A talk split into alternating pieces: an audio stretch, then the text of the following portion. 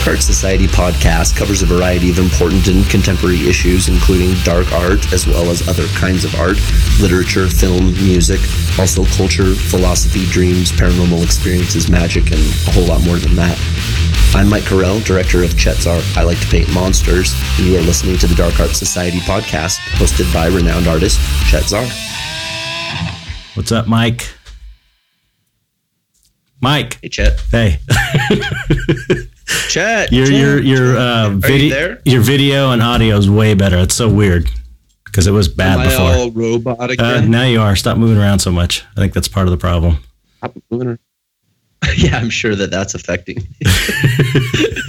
well, this is a great way to start the Dark Art Society podcast. No kidding. Chet's Right. going to light a cigarette. He's ready to go. Yeah. Well, I'm just going to introduce our guest then, since Chet's too busy lighting his cigarette. I wish I could smoke, but I, I don't smoke inside my house, as everyone smart- already knows. except smart man. Our guest, Steve Johnson, the amazing and incredible Steve Johnson, is here with us to talk about Rubberhead as well as a variety of other things. Steve, welcome. Hey, thank you so much. How you doing? I- I'm doing great, and I, I have to say this is actually the first bit of publicity that I'm doing for Rubberhead Volume Two, and uh, as a result, I'm fairly nervous for a bunch of reasons. Oh, Um, come on. no, no, no. Number one, I have to be on. I have to be clever. I have to be engaging. But number two, you two guys are like the only two guys on the planet that I would enjoy sitting around and talking to about anything that has nothing to do with Rubberhead. we can talk about so many other things. me to talk about makeup. Yeah, that's true. That's true. But you know, uh, we we- we'll go a little extra long with you because uh, Steve is for for those of you who don't know, Steve. I have a, a special relationship with with Steve, and Steve, you probably don't even know this, but um, when I was in makeup effects, I mean, Steve is this legendary makeup effects artist who had probably one of the coolest shops in town uh, during its run, and uh, I was at in the 90s i was working for tony gardner. I was like a lifer there. And you guys were always like the competition for us we were always like bidding against jobs it was you and who else were Kevin Yagher, the three oh right were up and coming, and it was just like, man, I could. I remember on Bill and Ted Go to Hell, I wanted that job so badly that I I did like a little bit of espionage. I pretended to be the producer because it came right down to the wire. Like, and I was going to buy a house. I had already had the house picked out. I was an escrow, but I couldn't buy the house if I didn't get Bill and Ted Go to Hell. And so I was back from them, and it was killing me. And I knew our designs were better, and so I pretended to be the producer, and I called Kevin Yagher. and that was the end. He got the no way wow wow Well, said, uh, Mr. Producer, it's funny that you're calling on the phone because you're here in the studio right now. Uh, really I busted myself. It was That's worth great. a try. no, it was. It, there was definitely this kind of jealousy because for for me especially because I never worked at your shop, and you're you Rob Bottin and your shop are the two shops I I wanted to work at, but I was like comfortable at Tony's, and and you know he kept me working, so I was in that you know comfortable spot to where I didn't have to go and work at another shop. So, but it's like I secretly always wanted to work at Rob's and at your place because I thought you. Well, I patterned myself after Rob. I mean, I really did. I mean, more so than Rick Baker or even Dick Smith, because Right. Rob just had these crazy ideas yeah. that you know come can only come from psychosis. yeah, but it, but it was it was not only the the craziness of your designs, but it was just the the quality of work was amazing. I was it was always impressive. I remember we worked. Uh, remember we did Freaked, where they split Yes. the they split the uh, effects jobs between three Yeah, three George, shops. George, Tony, and I think myself. Yeah, yeah. Wow, and you got, why would they do that? that was like a thing that they did back then. It was like a It trend. They did. I think that they felt like um, because they did it a lot. We, I Mhm. think the first time I experienced that was on Nightmare on Elm Street Part Four, which uh, Matt George and I don't know who else put the effects up on that. But I think the producers would get nervous because these effects were these films were so effects heavy. They're like these all these shop owners are 22. We can't give them $50 million and expect them to pull this off. Our movie will be ruined. There was no digital fallback then, so if the effect didn't work, it was all over. The movie would be Right. disaster. So they kind of split it up. And I hated that because I, I, I thought to myself, wait just a minute here. Um, you hire me and I'll hire Tony Gardner. I'll hire Right, Kevin Gates. right. I'll hire Mad George. Just let it all come from one mind. Yeah. That was was a trend back then. Yeah, it's kind. I think it's kind of kind of stupid myself, but I remember going on set and seeing the the Big Daddy Roth dudes you guys made. The those are Yeah. fucking unbelievable. They were so cool. Those are like some of the coolest makeups I'd ever seen. I was I That was, so jealous. I got the cowboy. I had to do the cowboy, and it's like that was cool. It was cool, but it was it wasn't what I, I wanted to do. The the crazy shit like you were doing. Yeah, but man, that stuff was idiotic. I mean, they they more five hundred pounds of motors on their backs, and It was cool. were missing these things. I mean, it was ridiculous. Yeah, it was. A, they're so Mike, cool. Look at Mike him. You can't talk to him. This is the first time. This is the first time Steve's ever seen me because we have interacted only on the telephone, so he doesn't know what a crazy smiley guy I am. Like he's gonna find out right quick that like I smile kind of endlessly. It's almost nauseating. Facebook friends. I see your smile and your cowboy hat all the time. but it's different to see my face like moving in front of you. You know what I mean? Freaking me out. Stop it. okay. So, uh, Wearing a rub head. so yeah. So anyway, that that's kind of my relationship with Steve. Like we didn't really know each other, but I knew of his Now, wait a- work. for a second, Chad. I'm going to interrupt you for Yeah. a second. I say something very horrible. I, you know, I the, one of the reasons again I'm nervous about this is because I really respect your work. I respect both of you. Uh, you know, as human beings, first and Oh, foremost, thank beyond the artist thing. But what the fuck, Darkman? Really? what, what about it? You you, have to ask that question. you sculpted it, right? yes, I sculpted it. Who it. designed it? Who designed it? Tony did. Okay, well then, fuck Tony. I. It was. He has no lips. How does he emote? Hey, that was not had nothing to do with me. This is normal and half is, is come on. I I'm thought it, I I worked I Did worked you ever and I don't like, and I had to bring it up publicly here. Sorry. I had uh, no, I, I, I, it wasn't. I didn't even want to do that job. Actually, there was another. Actually, it was. Was it Lord of Illusions? No, that wasn't. No, that wasn't Lord. There was some other show going on that I really want. Oh, Army of Darkness, maybe. There was something really cool going on, and I wanted to work on, and I Yeah, couldn't well, because I was doing did- Dark Man. We did uh, Army of Darkness and Lord of Illusions was um, again they split the work up. Mhm. Team Work. We did some work. Yeah, yeah, yeah. We did something on that, but yeah, it was. Uh, I I did the best with the design. You know, I wasn't I wasn't into the the no lip thing, but um, it was funny too because that was like you know overlapping pieces like this big in the back of the head that didn't need to be overlapping. It was way overly elaborate. Oh man. Okay, I'm sorry. Should, should we talk about something else? Should we pack the book? Yeah. Yeah, oh, yeah, yeah, yeah. Well, we we, we, book? we got we got plenty of time here. We got plenty of time. So, um, yeah, the, I, I read the, the uh, volume one of Rubberhead, and it was to- totally amazing. The pictures alone are worth the book, but the writing, the story behind it is insane. I couldn't believe when I first saw you. You posted like a sample years ago, I think, right, on Facebook, and I was like, I cannot believe he's writing this book because it's like a total tell-all of It's you know career suicide. yeah, yeah, it's amazing. It's amazing. And I was like, I can't believe he's doing this. And I also can't believe you didn't get a book deal out of it because it's like incredible. I mean, this, the information, I don't, it's like they didn't realize what they were passing up, maybe. Well, listen, the book, the, the publishing industry is uh, on its last legs. It's it's it's it's it's worse than the makeup effects industry. It really is. It's like so. Okay, here's what I do. I work my entire life. I claw. I bleed. I get to somewhat the top of the mountain of makeup effects, right, and then it all crumbles around me. So, I, I in my vast wisdom, I go, okay, well, what else should I do for the rest of my life? Oh, I know. I'll join another failing business. I might as well have decided to become a 55 year old rock star. Nobody buys music anymore. It's like that's next. hey, but you're making it happen, though. I mean, that's the cool thing about um, crowdfunding is you can do it. It. You can do it.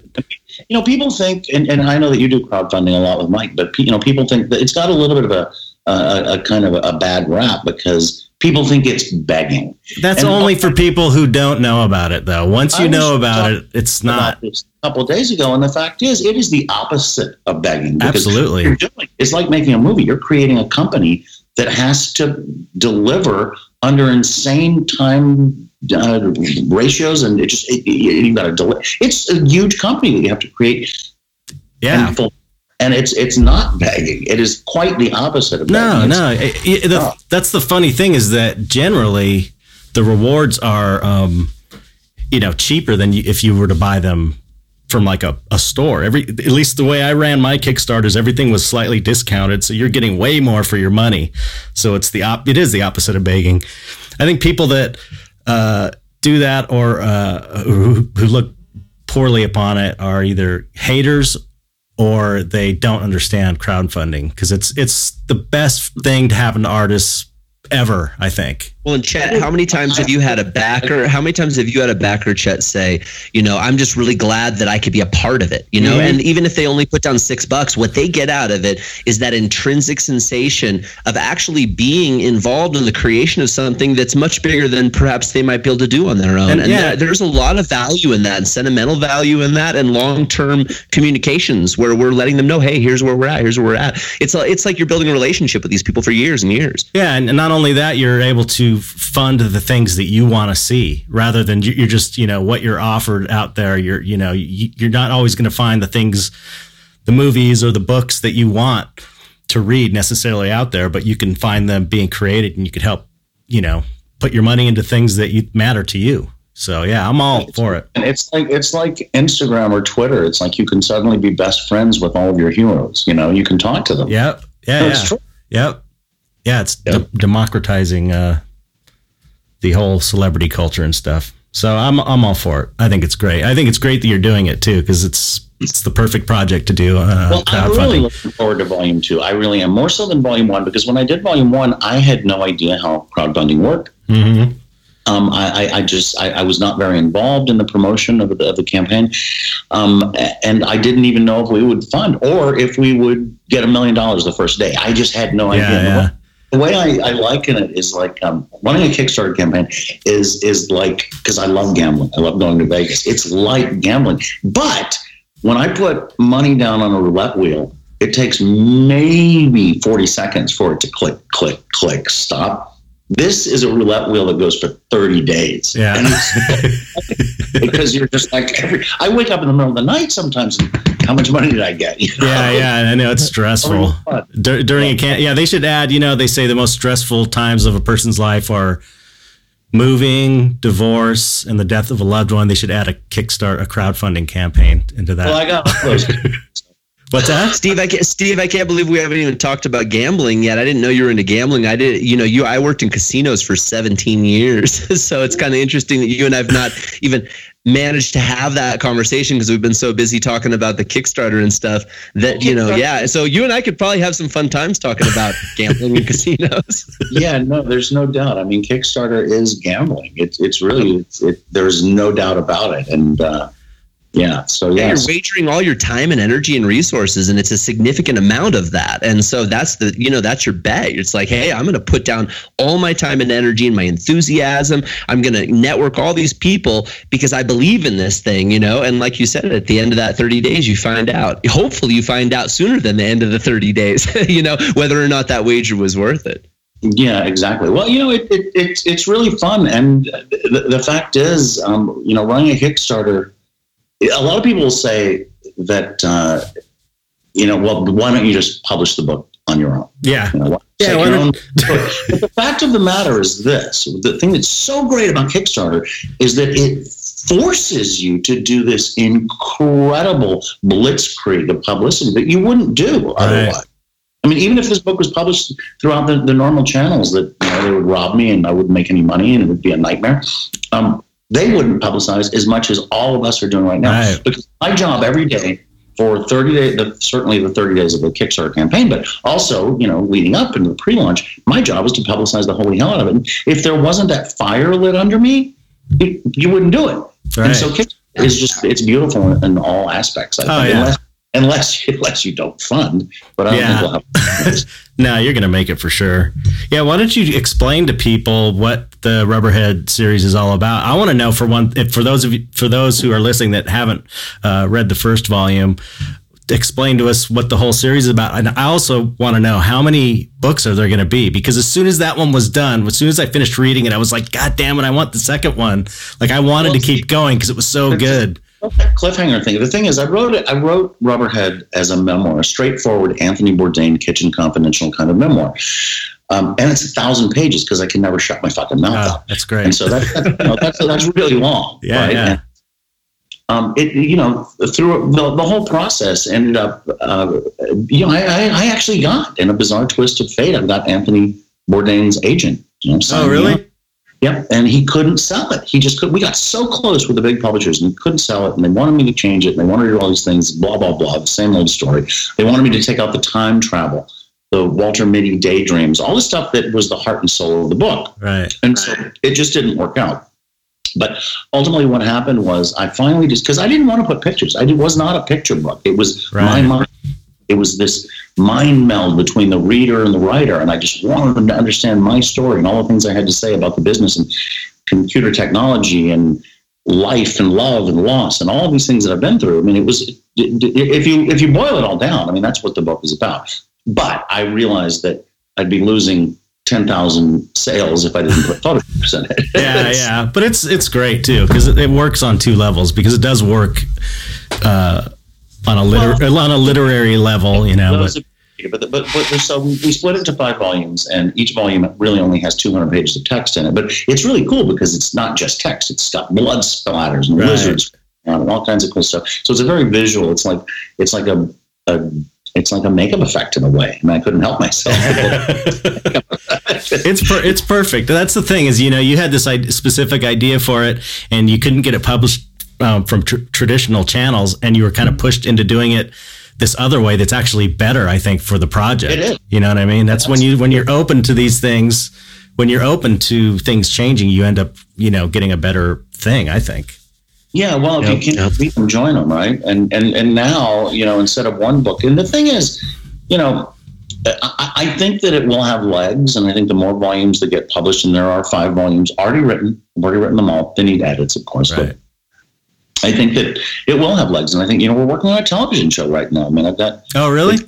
oh yeah, yeah. Oh, I mean, cool. I mean, you know, it's, look, I can't help myself. It's written very cinematically That's because awesome. I've read 15,000 scripts in my life, so I can't help but, you know, absorb that and spit it back out and Right. the way I, and the way I communicate. And so everybody that reads it goes, my God, this should be a Netflix series or this should be this. Holy should be-" man. So yeah, there's, uh, we've been working for over a year with some really big people at Sony. And the thing about it is, again, it's just like trying to get the book published. They, Yeah. they keep wanting to change it. They're like, they, I mean, it's like, Yeah, they know And- better.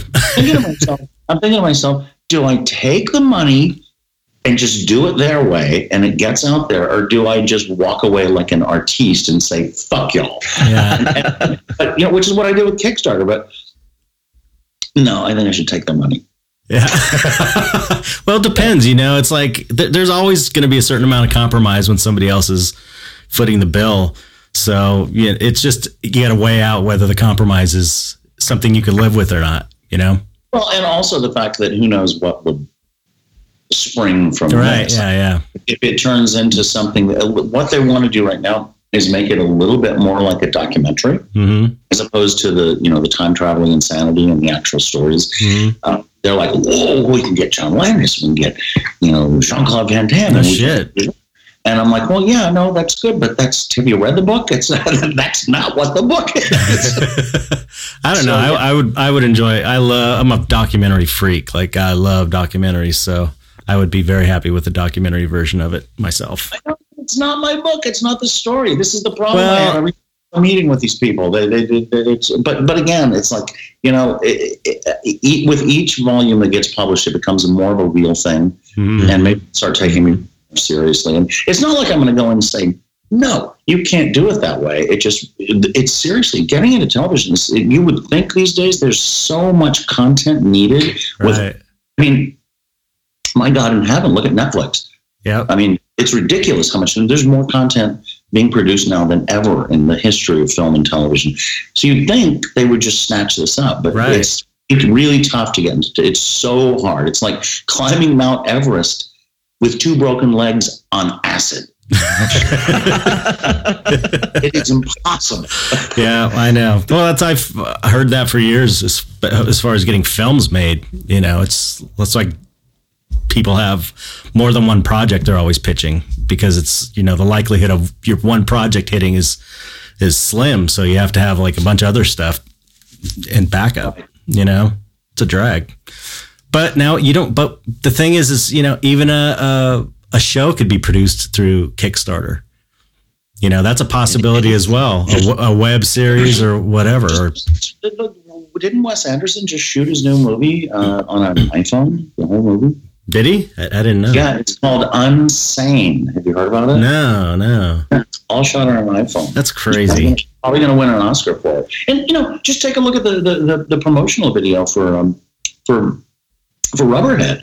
That Yeah. looks- you couldn't. You, you couldn't do a better job on a trailer just to pat my own back, but you couldn't do a better job on a trailer for a two hundred million dollar movie. I mean, it's it's really good. All shot simply right here. Yeah. Look, same plot, same. I place. know. It's amazing. It's It's, it's, all done on, on, on a Mac. You know? That's why it's so exciting to be alive right now. As much as everything is completely fucked up, it's also so great in terms of you know access to technology and crowdfunding. It's fucking amazing. I love Yep. it. Yeah, it's a whole nother world now. I mean, that's the thing about the crowdfunding thing. Why I'm excited to see what you're getting into, Steve, is that the reality with it is, is the more you do of them, and the more that you start to create this fan base, the more they can rely on you, and they see, oh, hey, I bought in, I get this thing I like, and now I'm part of this, and I get to actually be, you know, integral in the manifestation of this thing. And so then, you know, you take it to that next level, like Chet said, you get three volumes in, you still don't have your Sony deal, right? Well, kickstart your show the way you want it, and by then you've got all these people that know they can rely on you for this content. They can rely on you for s- solid kickstarters. You know, it's the future. That is absolutely the future. I You could kick- it hasn't quite happened yet, but it's going to be Right. now. Books are being done, but next thing you know, people are going to be crowdfunding television shows and movies, and it's going to work. You could kickstart a pilot to pitch. You know, that's another way. There's just so many options. It's it's amazing. It's crazy. It's great. But ex- explain. Can you explain the basic overall concept behind the book for people that don't know anything about Rubberhead? The overall concept is what I really wanted to do is I wanted to kind of open a window to the glory days of what we used to do with makeup effects because you know we were all kids. We were mm-hmm. fucking kids. I know. when this business exploded and we became rock stars, just like real rock stars. And I, I kind of wanted to open a window, but I wanted to, because you know how technology has changed everything. We just talked about it. But, you know, the future generations of, of, of makeup effects people, and God knows there's still going to be a lot of them because we will always need physical things. you Right. know? We will. What I think it's it's it's leading a little bit more into props and walk around costumes and that kind of thing, stuff that you have to see with your eyes, Right. you know, because um, you know producers aren't necessarily throwing a lot of money at this stuff anymore. But I wanted to open a window to show the future generations what it was really like back then, and to be very brutally honest about it. And Uh, you know, um, Mike Westmore wrote a book. Have you read his book? no, no. Yeah, Is he brutally he's a- honest? No, okay. he's not. He's not at all because because he he's still working in, in makeup. Yeah, he said you, you don't write a book like that until you're dead. Mm-hmm. when you're on your deathbed, you, you put that book out. But I don't care. I just don't, literally don't care anymore. So right, right. I, I wanted to do something that would show people what it was like back then because it was really fucking fun and it was so cool and it kind of still is, but it's it's become more about putting gas masks on and working with poison in an unventilated shop right now. And the- I mean, it's. I mean, and the, the, uh, here's what I'll say, and I know I'm going to lose a lot of people with this, but I think that our business, our beloved industry, has kind of degenerated to a point where it's become more like instead of the outrageous geniuses like you and like Screaming Mad George and all the people, Rick Lazzarini, all these people that you know used to be working together in the same studio. The, the, the really smart people are doing other things. You're paying. I'm, I'm right Right. but but the new generation of effects people just don't mind putting on gas masks and working with poison and doing repetitive things.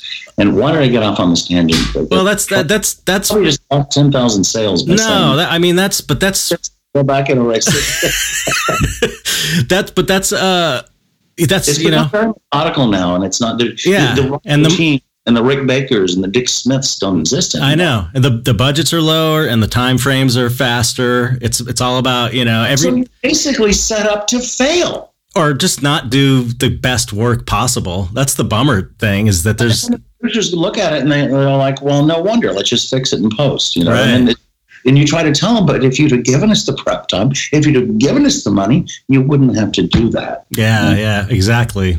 You know, so but I'll, I'll tell you the other thing is, and I, I'm going to walk all over you right here. No, go ahead. That's what the point of the book is, and the point of the book is the ground is always shifting beneath our feet, always, always. The world is always changing, and you have to adapt or die.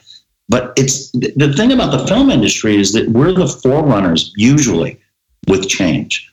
Mhm. But then it happens to everybody else. Look at self-driving cars. You know, how many taxi taxi drivers are going to be put out of that? Yeah. No more parking structures. I mean, truck drivers. it's everywhere, everywhere. I mean, artificial intelligence is a huge thing. It's taking over the world. It just happened to do it with our industry first. Right. Yeah, it's true. And- But you know, it's not a bad thing, and it's not a good thing. It's just a thing. It's just the way it is. Yeah. Yep. yep. You got to deal with it, you know. Yeah, I mean that's Here's the point of the book. You know that, that, that you have to just accept and adapt. mhm. Yeah. like a bank and moving to the jungle. That does. Yeah, that, that's what I was going to bring up is your story is insane. Like I was hearing about it as it was happening, you know, like when you left and and I couldn't I was What like did hear? What did you hear? Because Oh. I left smoking cigarette on my desk and just disappeared. I was gone, It and was- nobody had a clue. People thought I went to Thailand to get a sex change operation. I mean, the rumors were outrageous. Uh, no, I just heard that you. eh, Well, everyone that I know, we heard that you just left and moved somewhere in the world, kind of to escape everything, and then no one heard anything from you, and it was just like one of these crazy stories in the business. Because at the time you were like at the top. It's like you. The thing is, is like the, the shops at at the level of XFX and Tony's. At one point, I remember we were all kind of like trying to get do one better and we were all kind of on this certain level and we weren't up like I didn't think we were up like you know Rick Baker's or Rob's or everything and we were kind of like this next level down Kevin Yagher's and we were all kind of competing and you were the one that went and went past everyone and, and we all went down kind of you know Tony's and I don't know about the other shops but I know you know Tony's definitely as much as they've been able to stay working still that you know it, there was a down slope for a while and you went up and you had this amazing state of the oh, stuff was amazing. Well, you know, who would expect anything less from me? I mean, the way I approached the business and the way I approached my art, who would expect anything less than me robbing a bank and fleeing the country as my exclamation point at the end of my? What- what else would you expect? it was the perfect ending to a, a perfect story, I got to say. But then I saw you back on Facebook, and I was like, "Whoa, Steve Johnson's back!" And you know, everyone was kind of talking about it. And then you started posting these, you know, talking about writing this book, and it's like just with everything, I can't believe that you have the balls to write, to tell that story. It's pretty amazing. Well, you know, I even I got to tell you, Steve, before I met you, because obviously I met you through Chet, but I was out there for Son of Monsterpalooza, and I was uh, showing the documentary. I like to paint monsters. It was before we had actually gotten picked up by First Run Features for a distribution deal, and Joy was with me, my wife, and we were out there, and Chet and I were walking out of Son of Monsterpalooza, and Chet mentioned he's like, "Oh, hey, that guy over there, you know who that is?" And I was like, "No," because I'm like I'm a dummy when it comes to all this stuff.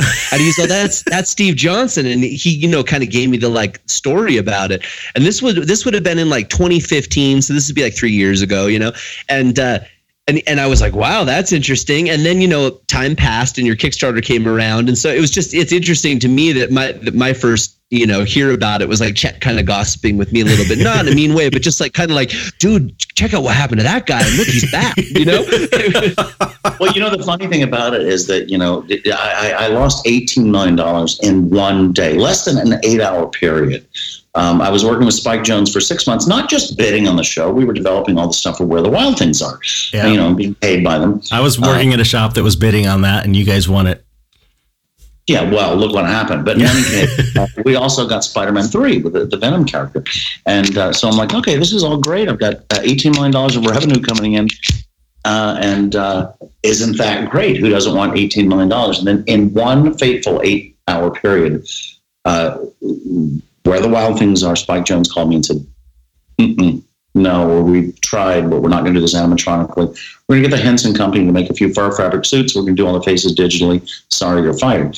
And uh, Oh, my then God. Jim Anderson, the guy that I'd done Spider Man 2, the Dr. Octopus character with, came in and said, "Look, we think your three million dollar bid is too high. We're gonna we're gonna do it all uh, digitally."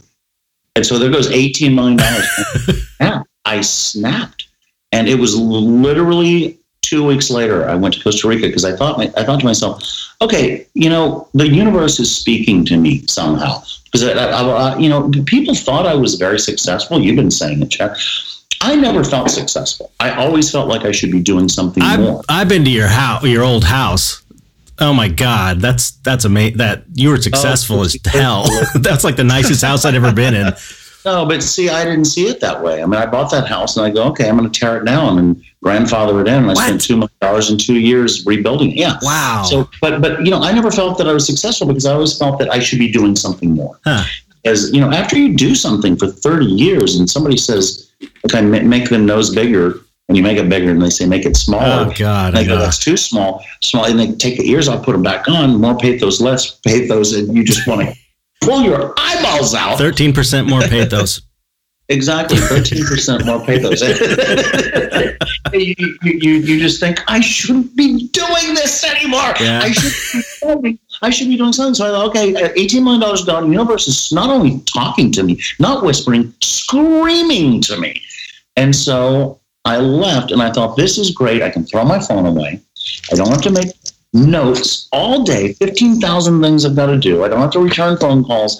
I don't have to do anything. Get away from the hookers and the drugs and the sex and all the insanity. So I moved to a tiny little village in Costa Rica called Quepos. And what I didn't realize is all the smoking hot girls are hookers, and the streets are literally with the purest cocaine you've ever done. International hub for distribution. Oh my God. But It's like sending a gambling addict to Vegas, Mike, like doing in this country to write a book and get away from the phone calls. It was insane. So yeah, the story. Wow. So how did you find that place? How did you end up there? Strangely enough, I had never. I've traveled a lot, and that's the only thing I actually really like about my life is I've been everywhere that I ever wanted to go, almost, and I continue to do so. But um, I, I had some friends that that, that really sparked an interest. They said, "Okay, look, um, Sarah Romano and Joe Dunkley. Do you know them? No. Uh, they work with Weta. They're Weta's. Oh, okay. They did. Um, I mean, everything Weta does, they they do. They're the makeup artists on the shows. makeup artist Sarah, prop maker Joe. Okay. So they lived in Los Angeles and they got rid of their apartment and their car and all of their bills. And they said instead of paying for an overpriced apartment and a car, car note and insurance and electricity and all this stuff, we will take that money and we will just travel with it. And that made a lot of sense to me. It's like all the money you spend in Los Angeles, maybe at, at the very lowest, it costs five or six thousand dollars a month to stay alive here. Right. So they took that five or six thousand dollars and they just started traveling. Hmm. You, you see what I'm saying? I'm like, wow, Yeah. Yeah. interesting way to live because if you, you know, and so they went to Costa Rica first and they stayed there for a month. And I thought, well, I don't speak the language. I've never been there before. I'm going to move there. Yeah. That was the thing. I was surprised. Uh, that that was part of the rumors that you were never going to come back. I know? wasn't. I wasn't. So come what? back. How, how did you? Why did you come back? Well, I made a, I made a promise to myself, and you know, because I've been writing a lot of short stories and a lot of essays, and you know, I, I read a lot, and that's you know, that's part and parcel for writing. So, I'd always wanted to write, and um, I told myself I'll get away from the phone calls, I'll get away from the hookers and drugs. Oops, I'll get away from all this stuff and write. And uh, write my first novel, my full length novel, my first full length novel. And basically, it'll be a master's thesis because I've never written a novel. I've written a lot of short stories. But I'm not going to leave this jungle until I finish my book. Well, the book ended up being 1,200 pages, and it's insane. Wow. It's called Unhinged, and it was such a fun thing. And I treated it like um, Stephen King, where it was a job. every single day. I'd wake up when the toucans started cawing and the howler monkeys started, you know, I couldn't sleep because you know when the sun rises in the jungle, all the animals come to life. Right. And so I would wake up and I would write, and I had a quota. It would be five handwritten pages. And about eleven o'clock in the morning, I would get on my motorcycle because the, the place I lived was on the cliffs. You couldn't even drive a car there. You had to have a drive a vehicle or a or a motorcycle to get there, and it was insane because some asshole ten years previously had said this is dangerous. This cliffside, you know, literally 400 feet to the to the ocean. Oh my And, God. uh, so some guy poured two concrete ribbons down the, the mountain so that t- car tires could get up it. You understand what I'm Uh-huh. saying? Yeah, yeah. But what he didn't realize is the rains and the monsoons would erode the pointer. So there are these three foot tall balancing and I'm trying to balance on my motorcycle. To get up. There's a 400 foot drop on one side, and there's scorpions and snakes on the other side. Yeah, it's crazy. That is What was I- insane. I forgot what I was talking about. Uh, you're writing your book and how why You're you came about back. you're tuning it like doing it every day like a job, and at 11 a.m. you would. so I would I would go to the village every day and and do my whatever I had to do um, just to get out of the house, right? And then I would come back in the afternoon and edit. So it was a job, but you know, it was my master's thesis in learning how to write, and it's crazy. And someday when I'm dead, someone will probably publish it because it's kind of like what Hunter Thompson's first book is. Um, it, it, it's very much like. Uh, do you remember? It's they made a Johnny Depp movie out of it. What was it called? oh, the Rum Diaries. Rum Diaries. Yeah, Yeah. where he m- moved to Puerto Rico and actually. Oh, right, right. Wrote about what was really happening, but also fantasized it. Right. That's exactly what I did because I didn't know what else to write about. I'm like, oh, I'm in the jungle. Yeah. My girlfriend's a hooker. what am I going to do? I'll write about that. and uh, but but but the point is to get back to your answer. Um, at the end, when I finally decided the book was finished, 1,200 pages later, I said, "Well, I can't. I've got no internet connection down here. I've got and and you know a year in the jungle is probably enough. Let's go back to America and try to sell this thing." So I sent it to Stephen King, who's been a friend of mine for many many years. And Stephen had warned me. He said, "Look, my mother always told me if you don't have anything nice to say, don't say anything." He never responded. Oh. Ouch. I know. So I'm like, okay, great. I thought Stephen would pimp my book and I'd be a millionaire. I've never failed at anything in my life. But now I'm stuck having spent all my money and with no company to fall back on. And I'm like, what do I do now? And I got suicidal. I really did because I'm like, okay, I, I, I threw away everything. I've got, I- you know, I writing it was is it. I, I have to say, Chet, you're a painter. Oh, dogs. Sorry. Oh, can you hold on? Hold on a Dottie. second. That's Dottie.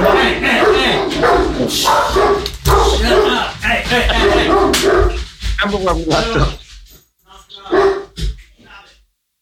We're just going to take a brief interlude here, folks, while Steve gets some coffee and Chet calms the dogs down. this is Mike Correll. Sorry. And Chet's back. There's Chet. Hey, where'd he go? He's he was taking a break, and I've just been talking to people while I was waiting for you guys. Because anytime people go away, I start doing voices and stuff. And just Okay. being silly. Sorry about that. So I, I filled the space up with silliness. Did you? Oh, I complete, Mike. I told you to remember. Where was I?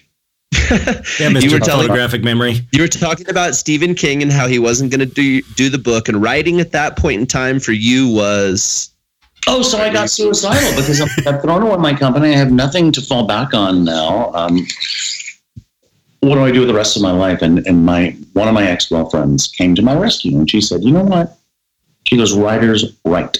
They don't care if people read it. They do it for themselves. Just pick your fucking pen back up." And it changed my life. And I what I started doing Steve, then. Steve, wait, I'm gonna stop you, Steve. You know what this is right here? This is Ernest Hemingway, and it says the writer must write what he has to say, and it's on the side of this box right here. Not Speak it. speak it. Are you telling me to shut up, Mike? that would be a rough podcast, wouldn't it? No, I'm just showing you. I can definitely relate to you what your uh, what she said to you.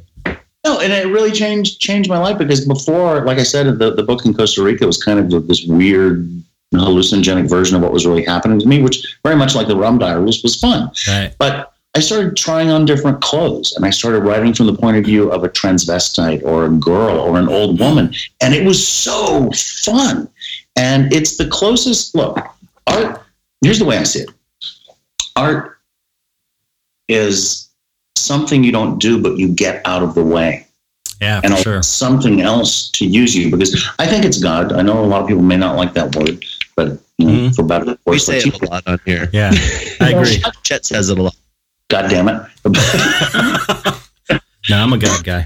But you know, God is a creative force, or whatever we want to call this Right. universal thing. Creative force that doesn't have fingers, and it needs your fingers to paint, to write, to play music, to, to you know. Yeah. And so, but so when you do your best art, what you're really doing, in my opinion, is you're learning to slide out of the way and let that force come through you and use your body to create. Right. And that to me is what writing is. And I never felt that way with makeup effects ever Right. because they say 13% more pathos. Well, it's the it's the it's the same thing, except you're letting the creative spirit or God do it instead of some asshole. Because basically, when you're doing effects, you got some producer asshole who's like basically you're his fingers for his dumb vision. But with, with the creative spirit, you got Well, you know you know it's going to be good. It is. And I learned this from Clive Barker. I mean, Clive used to, I mean, he's such a prolific painter and Mm-hmm. splatter paint all the time. Hey, Bowie, shut it. It's the dog show. That's right. Enough.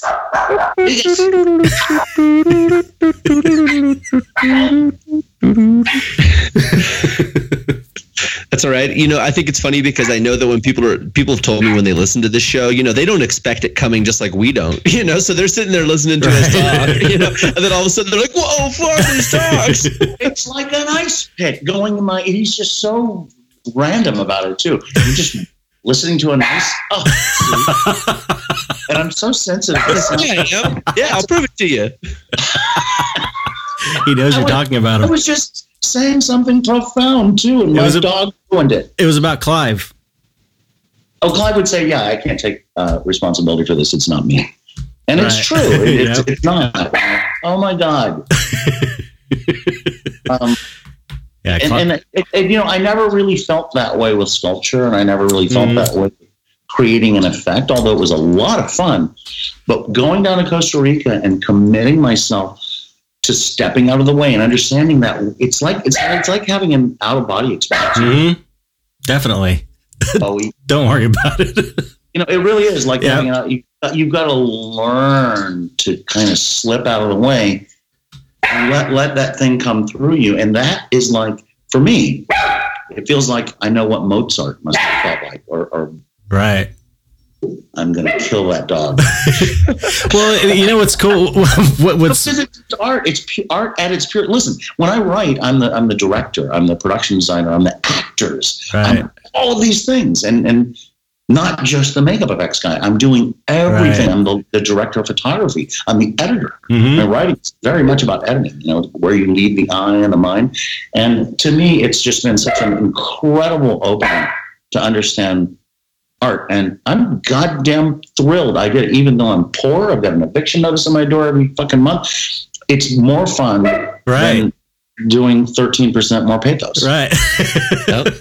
it's true. And, th- and that's the thing about, you know, I, I love that parallel between pure art making and spirituality because, or, you know, pers- particularly, I think the goal of most religions is the same as the goal of like a good psychedelic trip, which is it's all about getting rid of the ego and letting basically God come through you or, or your true self. And that's exactly the same thing with art. It's all about getting your ego out of It the way. It absolutely is. you know so that's why art is a spiritual thing a spiritual practice really Absolutely. And you know, it's really interesting. I mean, the one type of art that I'm very much appreciate, but I've never really been able to understand how it's created is music. Hmm. And are either of you guys Do you write music? Or you Yeah. Chet, Chet's an incredible musician, and actually, you know, when I started working on the documentary, he was like, "Oh yeah, I got some music kicking around. You should, you know, should check it out." And he acted like real demure about it, and he sent me this this band is, and it was just like every song was a hit, straight up. Like the whole album is just hit after hit after hit. It was, it was so good. I, I would like go up and work the ditches, work the the ir- irrigation ditches up here, the acequias, and I'd be up there with just blasting Chet music, all digging on the, you know, digging the ditches, getting ready for the waterways. You The- know, the song- he's an incredible musician. Oh, so, so but, Thank but you. Chet, how The song that- on the the theme song of the show is I wrote that. So That's the theme song of the Jeffersons. Well, you know, No, actually, it- Steve, Chet, Chet got me making music because I've always heard music in my head my whole life, but I've never been able really to do anything with that. But I can hear this music. And so he was like, dude, you have GarageBand on your computer. What the hell are you doing? Like, you could use your keyboard and play it like a piano. You should, what are you doing? So I was like, hey, yeah, he's right. So ever since then, I've been creating all kinds of music. I scored this whole podcast. I did emails from infinity for a book I wrote, and it's, it was, it's that experience, you know?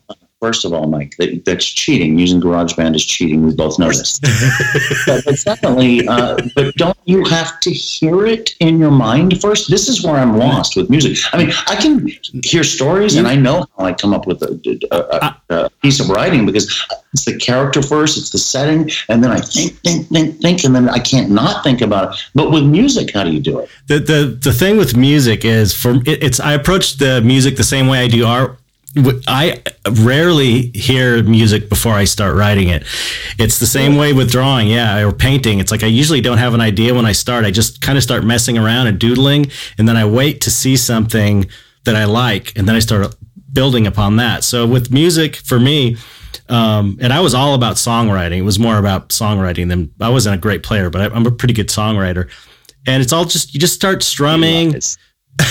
You just start He's a good guitar player. uh, not not really, but uh, strumming. You start strumming. You just start noodling around, and then when you hear something, you go, "Okay, that sounds kind of cool," and then you just start playing with that, and then you just keep building. That's building. how on I that. do it too on GarageBand. Same thing. I'm just like I, I pick different synth sounds and different drum beats and things, and I start screwing around, making, and then you're like, oh, I like that. Okay, I'm going to do that and record that, and then I'm going to go to another track and come up with another instrument. And I'm going to start messing around. Oh, that sounds uh-huh. cool. Right. I'm and it's the it's the one thing I think I think my issue is I'm a frustrated musician, and maybe in my next life, I, I'm, I'm because I, I just I, I, the one thing I can't figure out is how to come up with that one chord, that one beat, that one song that no one's ever heard before. You just got to learn GarageBand.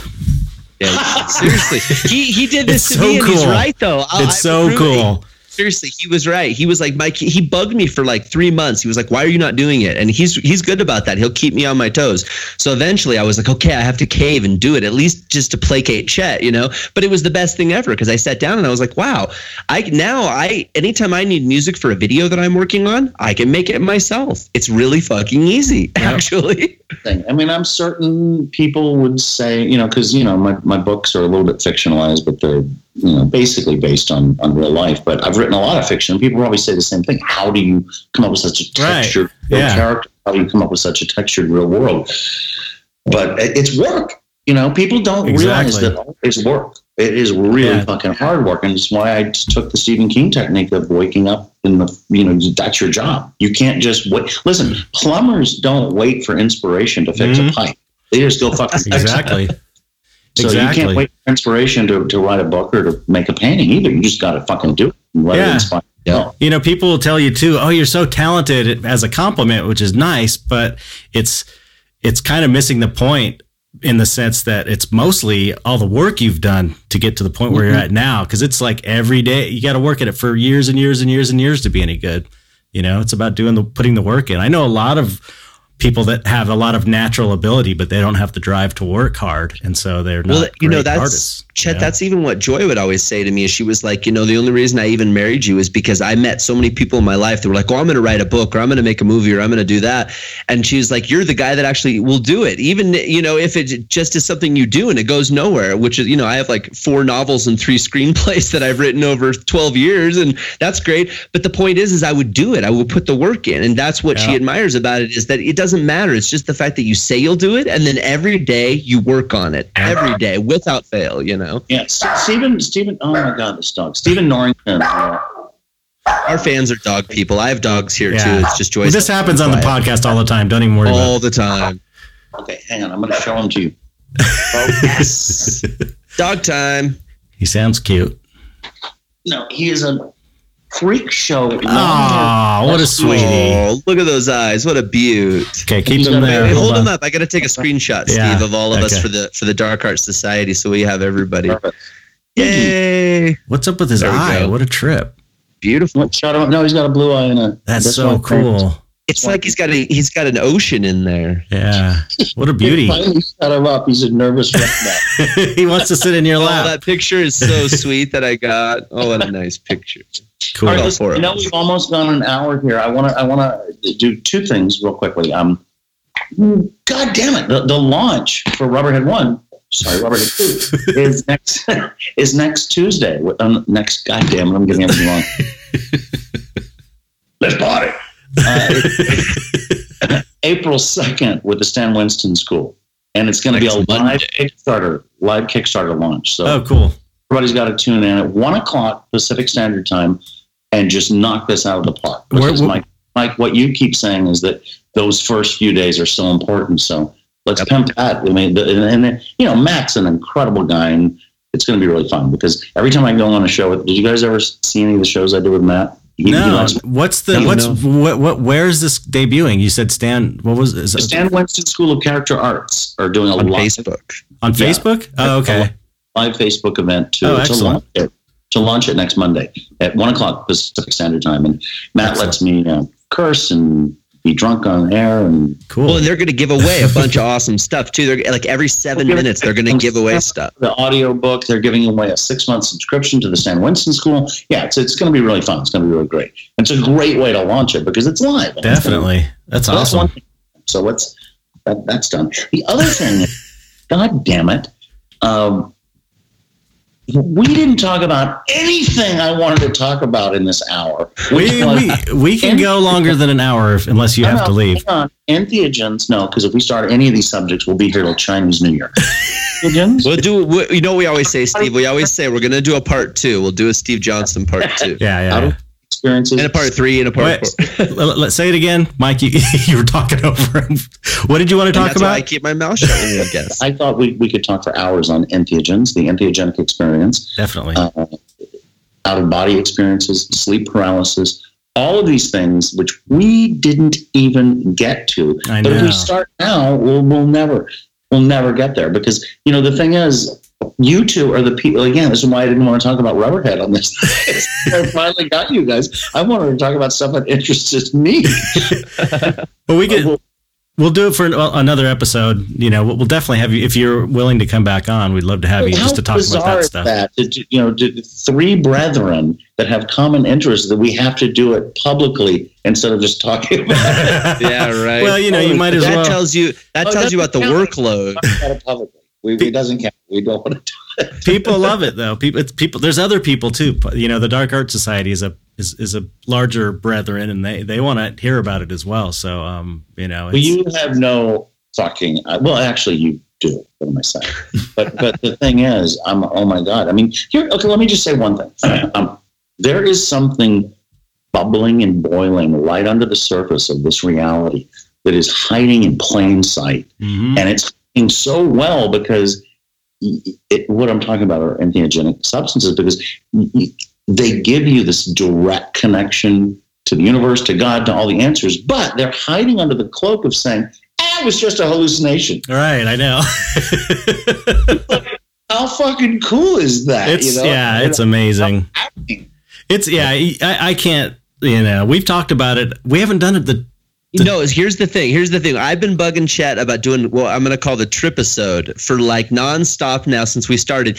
And the thing is, is Chet really wants to be in the right space to do it, and I respect that because Chet has some things that he likes to impart in certain ways about that subject. And I and again, I respect that. But I think Steve should be on the the trip episode. It should be the three of us, and we should do the trip episode together because Yeah. that would get a, a fire under Chet's ass to do it because I've been begging. Near death experiences, all of this stuff, out of body experiences, sleep, all of it is, is, is it's part and parcel of the same thing. yeah, Dream, definitely. lucid dreaming. I mean, it's insane. And I've got so, I mean, I to have my podcast. almost every night. Yeah, What's that, Oh yeah, his oh, I said you need to you need to listen to my podcast, Emails from Infinity. It's all about all that stuff. I think you'd like it. It's autobiographical. It's a pretty fascinating story. It's all the whole first part of it's done as well and available on SoundCloud. Okay, I'm done with my pitch. no, it's all about trips and and dream journeying, and it's really good. But yeah, I'm down with that. I'm down with that. Yeah, it's it's one No, of the, now talk about it now, but we'll be here for hours. yeah yeah. No, we could talk about it again. It's just a good excuse to uh bring you back on. You know? Yeah, no, definitely. Because I, I don't know. Did- I mean, I know a few people, but I don't know. I think anyone other than you two guys that are public about these types of things. Because Yeah. of times people don't want to be public about it because like, yeah, that guy's nuts. Oh yeah, people think oh he's just doing drugs and it's you know Yeah. it's just a drug thing and it's not. It's not at all. And it's like the only people who know that it's not are the ones that have done it and have had that experience. It's and when you have it, you know as soon as you have that experience, it's like oh no, this is not drugs. This is not like what I thought it was. The first time you do it, you're like oh this is way different. And then you also have that feeling like. Oh man, I know this place. I've I been here this. before, even though you've never done it. It's like feels like you're coming home or something. It's it's it's Oh such a trip. God, that says Salvia Divinorum. I mean, to me, is a homecoming. I mean, that that that. The, uh, oh, see, we're gonna I've get had some started. great experiences with that one as well. Did you? Yeah. I, let me ask you one thing. You don't have to explain, but did you take ayahuasca down there, Where? down in Costa Rica? No, no, not at all. No, but I've been to Peru four times and done probably eighteen or twenty ceremonies. Yeah, in Peru, Wow! On Wow! the, the Amazon, actually, the, with the shamans, the way you're supposed to. Wow! Yeah, that's amazing. And also, you know, going into the high Andes and doing Wachuma, which is the male version. I mean, the true shamans like to balance. Uh, ayahuasca is a feminine spirit. Mhm. Wachuma is a cactus-based thing, and it's the, the masculine version of it.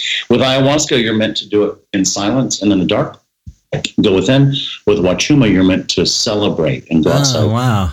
And so, if you mix the two, oh my God, I'm getting chills. do them properly, you will never be the same. Oh, it's like yeah.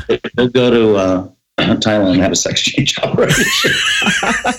Thirteen percent more pathos. Well, um, I guess we kind of have to wrap it up, but let me, I want to think. Let me think if there's anything else I missed. One one thing I, you know, this is like a really stupid question, but I always wonder, what's it like to be a millionaire? And it's a totally stupid question. What's it like to be that rich? It's a great question. I'll tell you exactly what it's like to be a millionaire. It's no different than having an eviction notice on your door every fucking month at the beginning of the. It's no different at all. I always believed that. Because you're still worrying about losing it. Is that the thing? But, well, it, yeah, because when you're a millionaire and you've got you know eight million dollars in your account, you've also got nine million going out. So Right. you're always worried about that extra million, you know, or, or, or how you're going to get the next newest Mercedes. But when you're broke, it's the same. You know, it is. If I've learned anything, it's the same. And I've traveled a lot, and what I've seen is this: is I think here's this is a great way to end the show. I think that um, when we're all born, we are handed equal amounts of joy and pain, and you just experience them your own way. I mean, I, you know, because very, very poor, starving kids in Africa still have fun. They do. You see them Right. laugh, and you know, and and but you know, you you you look at you know Donald Trump's kid, and he's he's laughing at times, but you know, it's just you're handed the same amount of joy and pain. It's equal, and you just experience it your own way. And so it doesn't matter if you're a millionaire, if you've got an eviction notice on your door. You are just as happy or just as sad in the same way. It's all about you and how you experience it, but it's the same. wow. You know, Steve, it's it's funny. That's a that's a beautiful thing to say, and, and it corroborates something I've been telling my wife for a long time because she's had a very a very difficult life, and she's seven years older than me. I'm 38, so she's up there in in the little bit 10 years below Chet kind of deal. Um, and the thing is, is that you know I always tell her, I say, you know, the reason she's like, why is it all fucked up? And I'm like, the reason it's fucked up is because you're paying into the suffering bank. That's what I always call it, the suffering bank. And eventually, you're going to cash the joy check, you know, the pleasure check, because it all balances. So it's like if you've spent this much time being miserable, what that means is you have a lot of good shit in store for you that's Right. about to happen. You know, so you just proved that for me. At least your own traveling experience. Waiting at the bank for me, then, buddy. well, you, you you you had a what in the whole '90s? You had a, a, you were you were making a lot of uh, joy, so you had to you know go to the suffering bank for a while. I did, and the, you know the interesting thing is, when when d- does it end? I mean, yeah, I, I, paid it. I paid my dues. I, everybody knows that I was a jackass. I was a rich, spoiled brat, but I came from a very poor background, and then I got rich, and then I got poor. So does that mean I get rich again? I don't know. I, I I think it could. I think it could. That's what I'm hoping for. this has been, I think, the most fun, and what a great way to launch Rubberhead, which we didn't even hardly talk about. Um, the most fun and exciting and interesting podcast I've ever done. Well, thank you. Appreciate it. Well, thanks for coming on. It was really fun having you, and it, and it went too fast. So um, we're definitely going to have you on again for sure. We, we gotta, we gotta do the uh, the one we talked about because um, Yeah, we'll do it for sure. For sure. Well, and hey, everybody, in the meantime, you can go over to facebook.com forward slash rubberhead book.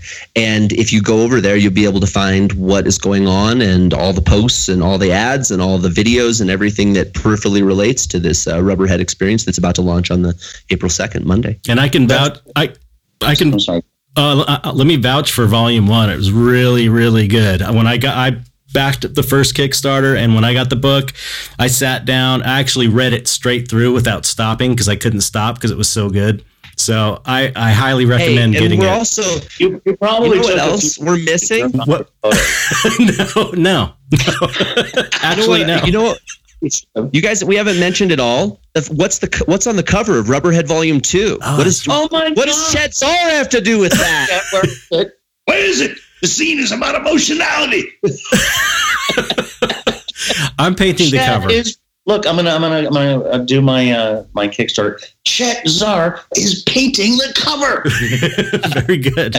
painting the cover. If he ever finishes it, I'm doing it. I'm working on it. t- I worked on it last night. It looks, it's looking great. It's actually what I like about this Oh, painting. morning.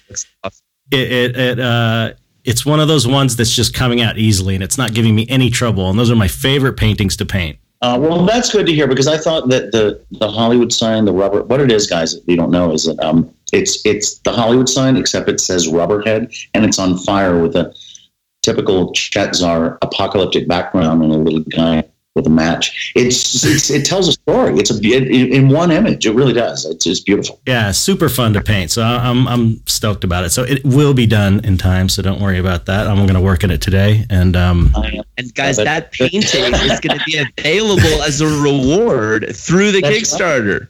that's right yep and i'm And, going to and it's tough. I apologize again for making you do the math because the Hollywood sign has to be really fucked up to paint.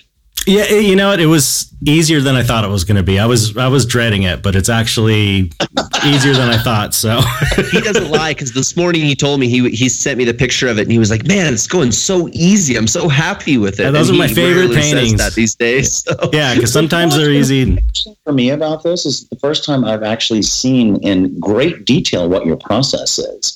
Because the way you kick out work, you're so prolific, it just feels like you just shit on a canvas and it turns into a beautiful piece of artwork. But now I'm seeing how much time you take and how, how, you know, and it's like, I, I didn't, I had no idea. And I think this is what's so great about your Patreon. You should pimp that too, because all these time lapses and people can Oh, really yeah. get in. Yeah, that's right. I'm I'm uh, going to start posting the uh, progress uh, time lapse video painting the rubberhead painting as well as pictures of the updates on it, and um, that's at my Patreon, which is going really well, and that's At patreon.com forward slash Chet Zar. that's it. Yes, and actually, I'm two patrons away from uh, raffling off an item from my studio, so um, you could be one of the two if you jump in. Get some. Yes. So yeah, thank you for that. Well, thank you everybody for tuning into the Dark Art Society once again. You guys can find us on iTunes, Stitcher, Podbay, Google Play, SoundCloud, and we would love ratings and reviews over at iTunes because that helps push us up to the charts where more people can find us. Thank you for listening. We'll catch you guys all next Wednesday. Thanks, Steve, for coming. Yeah, thank you so much. When is this uh, going live? When is it? Wednesday. Two days. Okay, excellent. Well, then I'll have to start pimping it too. Again, thank you guys so much. This was a blast. Oh yeah, it was great. Awesome. Totally, totally fun. And we're gonna have you on soon again. So Yes. I'm gonna be bugging you soon. No, we have to talk about the real deal. Yeah. Yes. All right. So uh, thanks everybody for listening, and goodbye. Goodbye. Peace.